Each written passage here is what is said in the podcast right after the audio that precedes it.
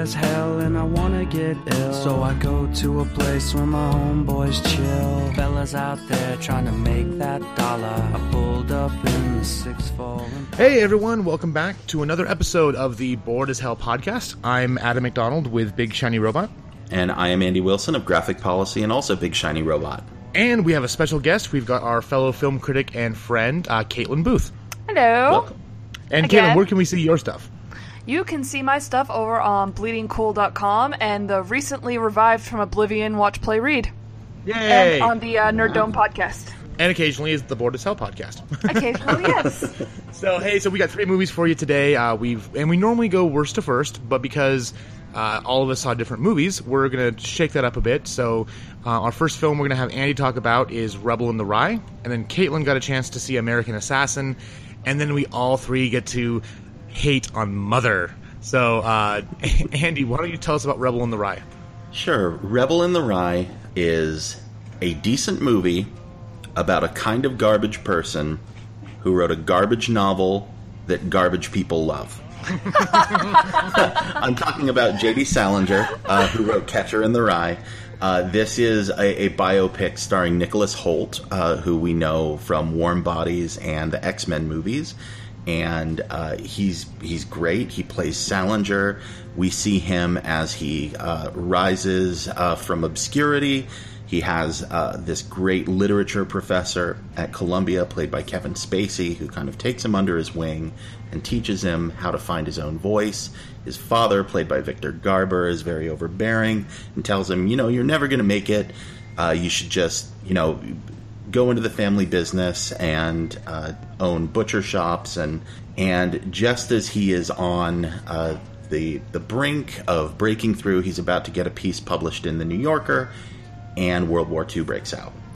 So uh, that gets put on the shelf. He's been working on this novella about this character Holden Caulfield, and he takes it with him and is actually like writing it uh, while he's in England training, and he storms the beaches at Normandy. I did not know that uh, J.D. Salinger was was involved in D Day, but there you go. And uh, continued writing Catcher in the Rye, and then uh, uh, coming back from the war, had such a terrible case of PTSD that he ended up in a military hospital, and he just couldn't finish it because it was so associated uh, for him with the war. And uh, but eventually he finishes it, and we kind of all know the story after that. And he goes on and becomes a recluse. This is very well acted. It's uh, very well scripted, very well plotted. Um, but I think you really have to like Salinger and like what he's doing to really enjoy this movie. Me, I think I made it very clear. I think that Catcher in the Rye is kind of a garbage novel, uh, and and I, I understand that people like it. I do not. Um, I I do like some of Salinger's other work. Uh, Frankie and Zooey is a great book. I think I, I really like that, but uh, I think he is a sort of problematic person. Uh, but this is an interesting movie and probably the best kind of biopic. So if you like J.D. Salinger, go check it out. It's it's not terrible, but if you kind of hate J.D. Salinger, you might not want to spend two hours watching something about him. Cool. Oh, so, five out of ten. Oh, Five like, out yeah, of what, what, what'd you think about it? Yeah, Uh, five out of ten. Uh, honestly, I've never read much Salinger, so I, I really couldn't tell you much about that. But anyways, uh, so American Assassin is actually one that I wanted to see, but uh, just kind of had a mix up and didn't get a chance to go to the screening. But Caitlin, you saw I it, did. so it looked kind of cool. But I've heard really mixed things about it, so I, I don't know what to think. Um, well, you don't need to think much at all because this movie is pretty much nothing. Like, it. Do you remember watching Jason Bourne uh, last year? I believe it was. And you're sitting there Yeah, and, and you're watching it, and you're like, "This movie adds absolutely nothing to the genre that it basically helped define." Mm-hmm. This is exactly what this is. Like, it's exactly what you think it is. starts off with a happy-go-lucky couple with his nice, skinny, blonde girlfriend, and then she gets shot and killed. Spoiler alert! In the f- for the first five minutes of the movie, and he gets all grumpy and angsty about it, and decides that he wants to take on ISIS by himself. And for some reason, Like you do. yeah, like you do. And for some reason, that makes him perfect to be a part of this rogue CIA operation instead of getting him sectioned. And there's just it's absolutely nothing. It's so boring to watch. There is not a single frame in this movie that you haven't seen done better. Um, Dylan O'Brien is a decent actor, and I've seen him do well with terrible material before as a former apologist for Teen Wolf, and and he is just so miscast in there. There is not a second he is on screen where you're like, yeah, I believe him as a hard ass. The only moments that are even remotely entertaining is when they let Michael Keaton break loose and just become kind of completely bonkers. But aside from that, he's just everything about it is just so so boring. The only moments that are entertaining is when the movie draws attention to how cliched his origin story is. Which is like oh, a rare moment of self awareness that it has. Keaton's like, oh, But that's really problematic too. I mean, that's like the classic refrigerated story, she's right? totally I mean, fridged. ugh. And there's another girl in there, and you know the blonde dead one is the good one, and then we find out that there's a dark-haired girl, and you never guess what direction she ends up going because she's not American. and at one point at the end, I I turned to uh, fellow critic Kyle Steamlick, who's over at Watch Play Arena at the Utah Outcasts, and I turned to him and I raised my hand like I was in a classroom. I was like, uh, "I've got a question." Uh, and this is like a spoiler for the end of the movie, so I can tell you guys what it is off mic. And I, I, I, I said to him, I was like, "Did they just do what I think they just did?" He's like, "Yeah, they did." I was like, "Why is everyone happy about it?" I don't, I don't understand. Wow. I think I, I'm looking at. I went through and looked at my review, and I gave it like a four out of ten, mostly just because it's not like offensively bad. It's just so boring, so boring. Ugh. I feel like Cool. that's kind of the worst though, because I mean, we're going to talk about Mother. At least Mother wasn't boring, and we can't stop talking Oh, about I, it. I actually I think feel if Mother a movie was like boring. To be honest, it just made Oh, me okay. mad. This one didn't. Oh, This one didn't make me mad. I just walked in. I was like, "Wow!" I think I actually turned to one of our, one of the uh, the uh, Ange, one of our the ladies who works at Allied, who worked Mother that morning too, and I was like, "It's not often I see two crappy movies in the same day, but that's the way it is. It was today, apparently." whoa, Ugh. Yeah, so so yeah, so those two are meh. Um, and actually, you bring up a good point, Andy. Is like you know, there's as much as, and we're gonna have, actually have a lot of fun in a second with Mother. I'd rather a movie be really good or really horrible Yeah. because it's those ones in the middle. They're just kind of like, huh? I, I can't even honestly. I, I I can't remember it because I remember a couple months ago we talked about a movie that was very just mediocre and bland. And my exact thing was, you know what? In two months, I won't remember what this movie was. And case in point, I don't remember what that movie was because Yep. Yep. it's, Yeah. it's like emo- Emoji Movie was so bad, it'll always stick with me. Mm-hmm. So there's movies like that, and then you've got like Dunkirk, which was so good, it's always going to stick with me.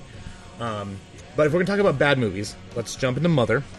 Uh, so Mother is uh, it's written and directed by Darren Aronofsky, who's done like Requiem for a Dream, uh, Black Swan, The Fountain, and actually a lot of movies I like. I've actually a pretty big fan. Same. ditto, yeah. Uh, so this is kind of his take on the horror genre. Uh, we've got uh, Jennifer Lawrence playing Mother, and she her newlywed to Javier Bardem, who just known as him, and they live out in this house in the middle of nowhere. He is a poet. He's got writer's block, and they're just trying to. And then she's remodeling the house because it was a dump when they bought it and took it over. But she keeps on seeing like these weird visions, and she's taking this weird gold powder that she adds to water to help herself feel better. We know they want to have kids, but there's something weird going on. Well, anyways, uh, one morning, uh, or one night actually, this guy uh, named Man, that's all he's named, Ed Harris, shows up and uh, thinking that their place is a bed and breakfast. It's not, but he and him hit it off, and come to find out that Ed Harris's character is a huge fan of the work that Javier Bardem's done, and so he agrees to let him spend the night. And Jennifer Lawrence is kind of freaked out. She's like, "Well, this is our house. Why are you inviting a stranger? What's going on?" The next morning, Michelle Pfeiffer, who goes by Woman, shows up, and we find out that she is Man's wife. And so she's a really boozy, kind of bitchy. I don't know what she is. She just she's just a horrible person. And Bad the- female stereotype is what she is. So she's there, and all of a sudden, like their kids, played by Domhnall and Brian Gleeson, who at least are brothers. That's kind of cool. I didn't know that. Uh, they show cool. up and start fighting. Once one of them attacks the other one, and it just kind of snowballs. And the rest of the movie because for the first two thirds of the movie, you're like, why the hell is this rated R? And then the last third, you're like, oh, That's this why. is this is horrible and disgusting. Um, I'm gonna let you two hop in, but it was really funny because after the movie, they always want to get uh, quotes from from us from us critics, and every single was me, it was you, me, and I think Luke walked out, and all three of us were like, that was a pretentious piece of shit. and it was the first time I think I've ever heard like the exact same quote from three different film critics. Uh, Seriously. But uh, Caitlin, so I know you and I we raged about this, so Yeah, I'm gonna let you take uh, I'm gonna let you take point because this is also aside from being disgusting, pretentious, indulgent filmmaking at its worst, uh, it's one of the most misogynistic movies I've ever seen, uh, and the fact that it's getting so much praise from people pisses me off to no end. Uh, first of all, did uh, I'm not sure if either one of you know this, but uh, your listeners might not know this. Uh, Jennifer Lawrence and Darren Aronofsky are dating. I know that, yeah. Yeah, I, yeah, which just which just makes everything like Well, it's that like much grosser. so much worse. Yeah, it's like, it's like Dario Argento directing his daughter in the rape scenes in his horror movies. It's like, why? Why are you doing this? Yeah. Ugh. The thing that really, like, I, I said this in my review, which is not going over well. Um, Good. uh, that I have no problem with vague movies. I have no mov- problem with allegories. I have no problem with metaphor. I have no problem with a weird movie that goes off in bizarre directions. You know, I'm, I love Sundance. I love Sundance movies. I love all that stuff. It's fun. But if you're gonna go vague, if you're gonna go with a movie that has, if you're going for metaphor, if you're going for all that stuff, you need to have a clear end game as far as metaphor goes. Like you need to say, this is my this is the, what I'm trying to say, and it needs to be at least like 75% obvious that that's what you were going for. Like, I know everybody gets a little something out of movies, but the fact that I have, co- I think we came up with a no less than four standing there talking to the uh, very talking to uh, the people we give our our comments to, and then like as I thought about it more, I came up with at least six different allegories as to what this movie could actually be about. That's not the fault of the audience. That's the fault of the filmmaker. You don't Yeah. get to just throw a bunch of crap on screen and go, "That's make with that as you will." It's like, no, you can throw a bunch of crap on screen, and if you know you want to put maybe two different options as to what it could possibly be, I'll excuse that. One will be obvious, one will be slightly less obvious, whatever. But the fact that I can come up with at least six different things and all of them are equally as plausible as the other, that's not a good movie. That is a Yeah. movie that has no direction.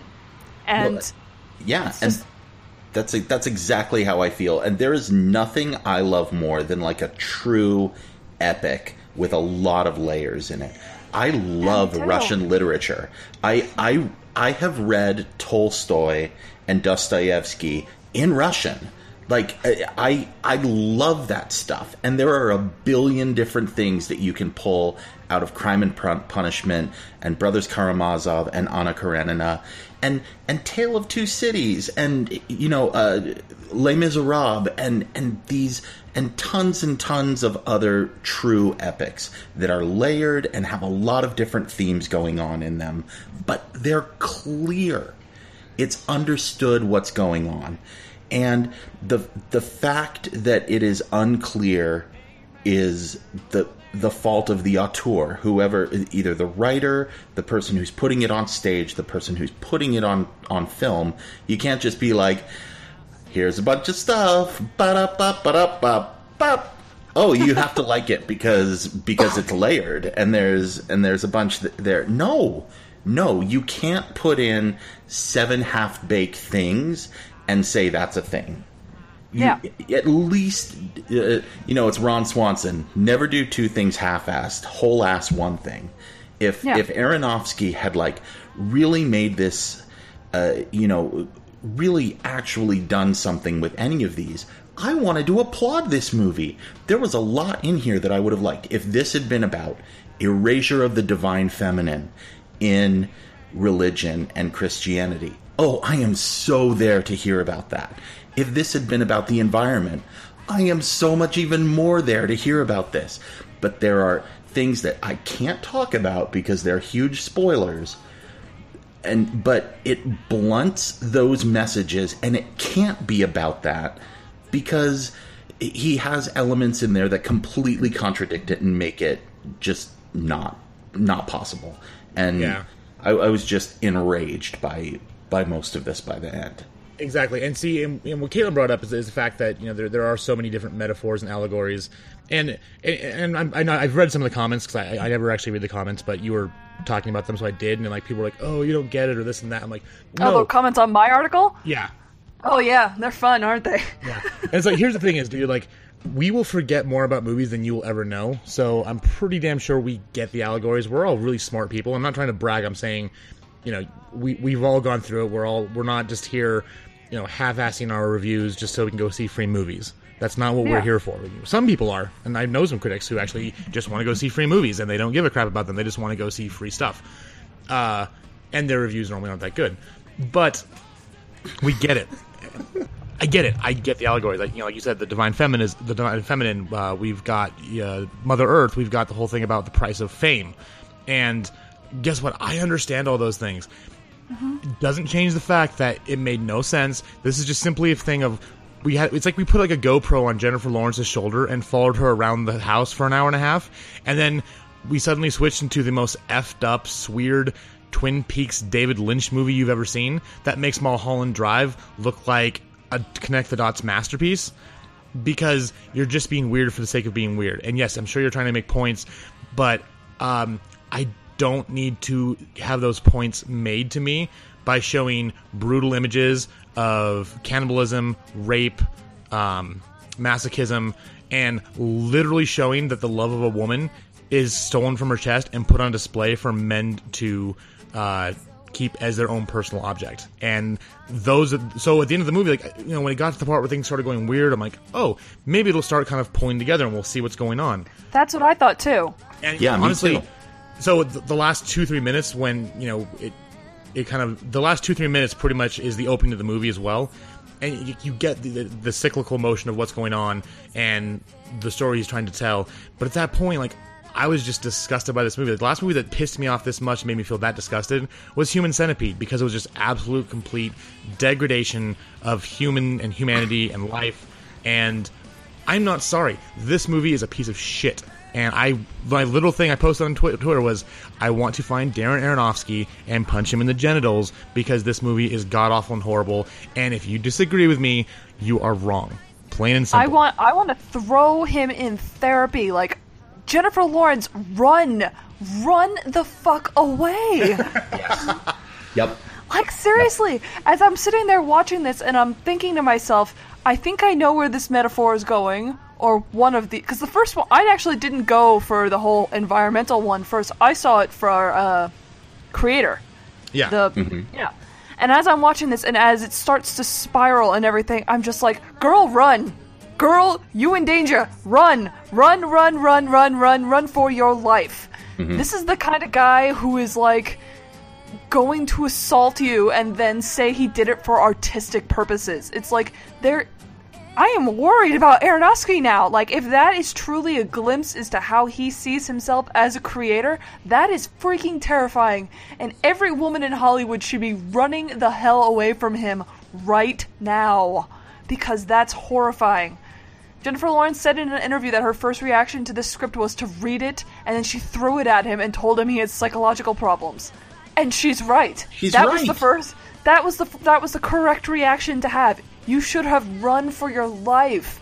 That is, it was terrifying, terrifying to watch that play out, and just so and to see how many people are going through and like trying to tell me I don't know what I'm talking about. It's like I, I I'll admit I didn't study film. I was an English student, so I know about reading weird, vague crap.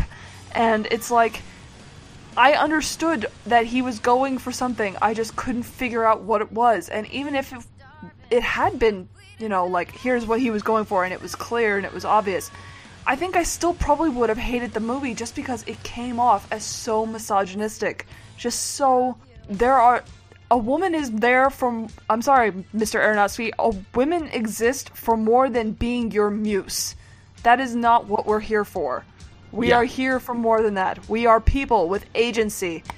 Um, and it was, I read on- Oh, go ahead. Sorry. I'm sorry, I read on Twitter that Aronofsky did a Q&A after one of these movies, at one of these screenings, and someone asked him if the mother in question had any agency at all, and he sat there and thought about it and couldn't come up with an answer. She didn't. She there was not a didn't. single there was not a single moment where she had any agency in her life. Yeah. And it was just it was horrible to watch. It was it was nauseating. It made me angry in a way that a movie hasn't made me angry in a long, long time. and and the way that yeah she she keeps saying throughout the movie as more and more people keep coming into the house and he just he lavishes uh, or he's lavished attention on him and he loves it and she keeps saying these people need to get out of here they don't belong here this is our house if if there was a drinking game where you were drinking every time she said that and wasn't listened to, oh my gosh, you would be so toasted by the end of this movie. She she not only doesn't have agency, she is belittled. She spends most of the movie cooking, cleaning, fixing things, uh, uh, taking care of other people. It's if you're trying, and and then she's brutalized, and if if that's what you're trying to say that like oh well that's that's how history has treated women, you shouldn't be so gleeful about it. Oh, I know. Oh. And, and then and then it Just ends. the way the camera pans over her, like the moment where she's brutalized, like really, really brutalized, is one of the worst things I've seen on camera this year, and I had to sit there mm-hmm. split. And Yes. and it's just it's horrible to watch and just the thought that her significant other is standing there and watching her to you know was like I wrote this and cast his significant other in this and, and is you know panning the camera over her bloodied and bruised face it's and just naked it's, body. and naked body and you know we have the nipples through the clear white shirt thing because of course we do and it's just And it's the butt shots, more butt shots than Michael Bay movies. more butt oh. shots than freaking Suicide Squad. Yeah. And it's like everything about her is sexualized in this like really gross and creepy way Yup. that a dude most dudes do not seem to really understand how uncomfortable that is for women to watch. And I just like I said to you guys off before we started recording, I honestly haven't seen very many women who have come out you know, positively for this movie. And the ones that I have seen that have been even remotely positive have said this is problematic as all hell. But I appreciate the fact that he, you know, he went go for he went for broke for this. Every review I've read and every negative comment I've received in my comment sections that I, since I posted this movie have been from dudes mansplaining the fact that I don't understand movies to me, and it just make I the movie made me mad. The reaction and how many people are bending over backwards to kiss Darren ass over this has just made me even madder.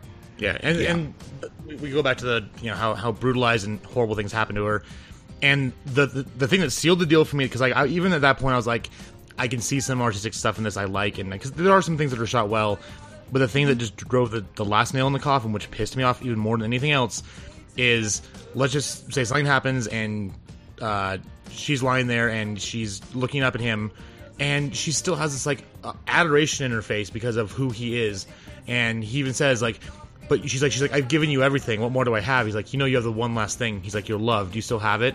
And she like gleefully like smiles and like nods. Like she's still in love with this asshole who has done so many horrible things to her.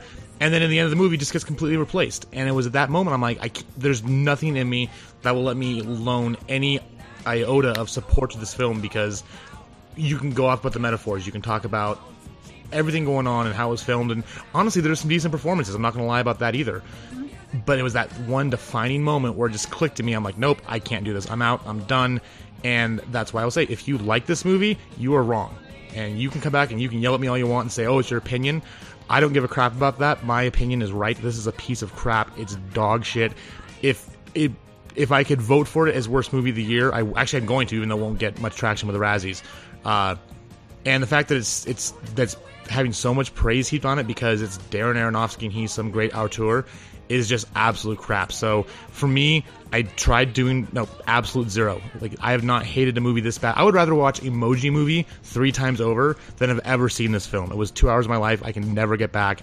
I hate it. I hate Darren Aronofsky. I hope he never makes a movie again, and I kind of hope he gets in a car crash. So but tell us how you really feel. I, you know, the the the other problem I really have with this, I mean, I mentioned the kind of environmental message. Oh, well, she's this is kind of like Mother Earth, and she's got the connection with with the house, which is like our world, and and she she builds it, and then humans come in and wreck it. And uh, there's there's this idea uh, of you know, oh well, we've we've raped Mother Earth, and the fact that she is literally raped in the movie is Yeah. so so problematic for me. I mean, as an environmentalist, it bothers me because I feel like that metaphor, it, it, even as serious as you know, I take the environment. That's an easy metaphor to make, and it contributes to rape culture, and and I'm not okay with that. No. and we shouldn't do it. We should be better than that. And the final fact, as Adam said, you know, when when it's all done and it goes back to this cyclical thing, and she's replaced, it's not environmental because we don't have a second damn Earth. we can't fuck up this one and have her blow us all up in notice notice at the very end uh, what what fuels the fire that kills everyone is Yeah. oil and coal but Yeah. you know thank you darren aronofsky for pointing that out and being very heavy handed about it. I i like that. I'm i'm 100% with you on that. But you you you messed it up with your ending by trying to you know make it artsy fartsy and oh well it's cyclical history. No. That there's so many of these messages get completely blunted in the choices that Aronofsky makes and it just it just doesn't work um, Adam I'm a little bit higher than you I'm at a 2 out of 10 just you're wrong. because I I think did too. this was this was this was very I, I felt like he he tried to do something very difficult and this is impeccably shot and the the camera work and the sound design and everything I, I gotta give some credit to that other than like you know a couple of other movies that I can name on a few other movies I can name on one hand uh, I can't think of uh, a more visually tonally interesting movie that I've seen this year so uh, two out of ten but oh I hated it And I feel like there are not nearly enough people pointing out the fact that, yeah, she was raped. Like, straight up. And they don't even frame it as a bad thing in the movie. It's framed as a good thing. And that's just.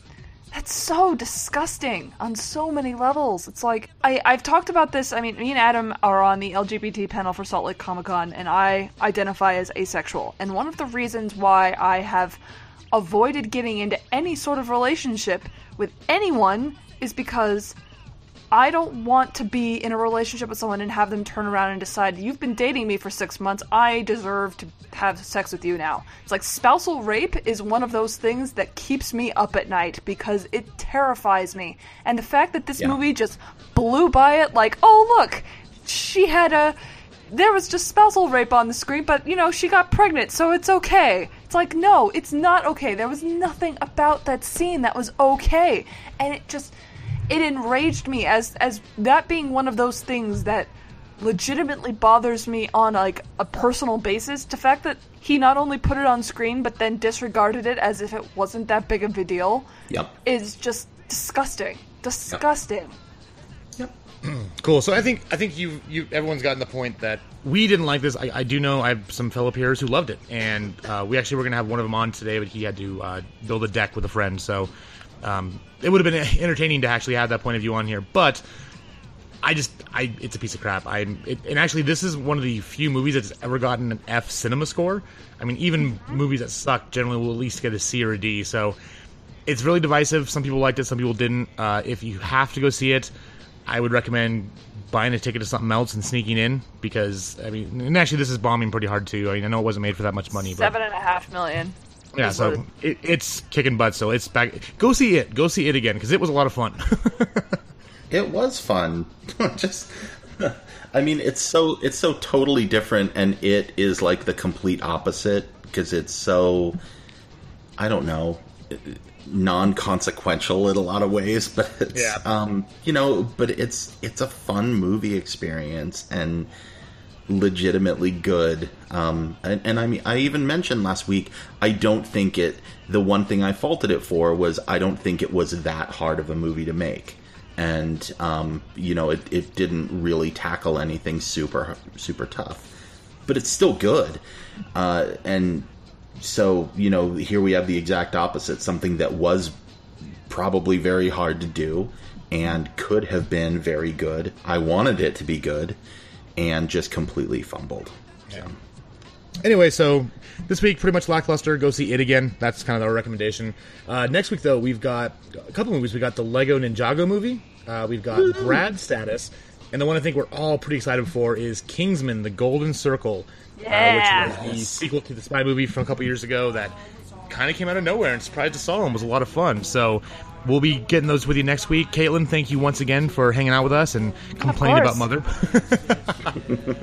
but uh, that'll do it for us. Uh, we will see you next week. And also, if you are at Comic Con, please feel free to bug us, see us, say hi.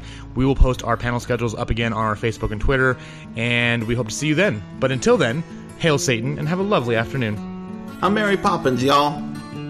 Punk ass tripping, but it's alright.